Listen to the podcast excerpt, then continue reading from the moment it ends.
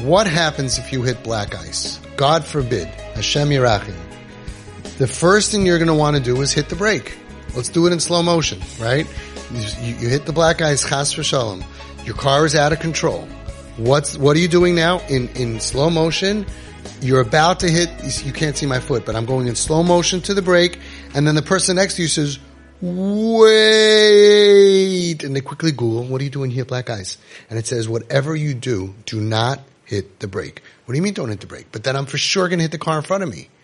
Yes, you might hit the car in front of you. And it's dangerous. But if you hit that brake, you're going to spin. And if you spin, it's over. It's lights out for you and for everybody around. When kids are acting like this, and you can test it out, you know, you shouldn't have to test it out. The person guiding you should know. Should be able to tell you what the reaction will be. I'm going to say it now again. I said it before, but I wasn't on video. These parents who called me up and they told me literally the destruction of their child from the beginning when the child started misbehaving until now where the kid is, is on the way to the psych ward, um, jail, stealing, stealing money, stealing cars, out of control, violent, cursing, breaking in to, to his house, breaking into neighbors. They created a monster of a kid that just two years ago, when the spiral started, until then was a bubala shefla, sweetie pie, sweetie pie. I said, when this kid was eight, nine, ten years old, did you ever think that at, that at 15, 16, this is going to be the kid at risk that they write about? They said, no, he's a sweet kid. I said, so you forgot who he is and, and what he's all about? So what happened? They started going for help and the advice was, don't give him money. Don't give him money. What do you think's going to happen?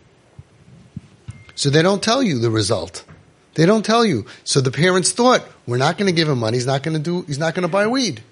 But that's not what happened. Surprise, surprise. It's not the Brady Bunch. It's not a, a, television show for kids that everything works out beautifully. This is real life. They stopped giving him money. They lost the relationship with him and then he started stealing money. He never stopped weed. When you fight, you skid, you spin, you lose all control. Now you have a lot more control, like it says in the encyclopedia, or today it's called Wikipedia. When you hit black ice, it says turn into the skid. Eventually, by not hitting the brake, you'll slow down. You have the best chance of survival. It may not be perfect, but you have the best chance of survival. Once you hit the brake on these kids, unless, you know, the person who's advising you is willing to tell you that I know what's going to happen, because I'm like, where's the responsibility? So right now they're up to hiring a transport team to take him against his will to a rehab for weed. We have hundreds of kids who got off weed without any rehab, but they're going to transport him against his will, right? Which he's going to feel kidnapped. And they think, I'm like, just tell me, in the last 20 steps since you started getting advice, did the kid ever respond the way that they said that the kid's going to respond? Why didn't you give him money so he'll stop using weed? Did that happen? No. It made him steal. Why did you tell him that if you're not home by 12 o'clock, I'm going to lock you out? Because then he's going to start coming home on time. Did that happen? No. He started breaking in. Everything that they advised, why don't they tell you the downside? So I said, I'm not telling you what to do, but go back to the person who's advising you to do this and say, I just want to ask you, and we do this naturally by physical illness. God forbid someone needs an operation. What do you say? You say, what's the success rate? And what's the downside? And then you decide, operate or not operate. Very simple. Some things are pay, it's better not to operate. If they tell you we have a 90% success rate, okay. If they tell you, well, we have a 10 to 20% success rate, but if it doesn't work, we have to amputate all your limbs. You should know that in advance.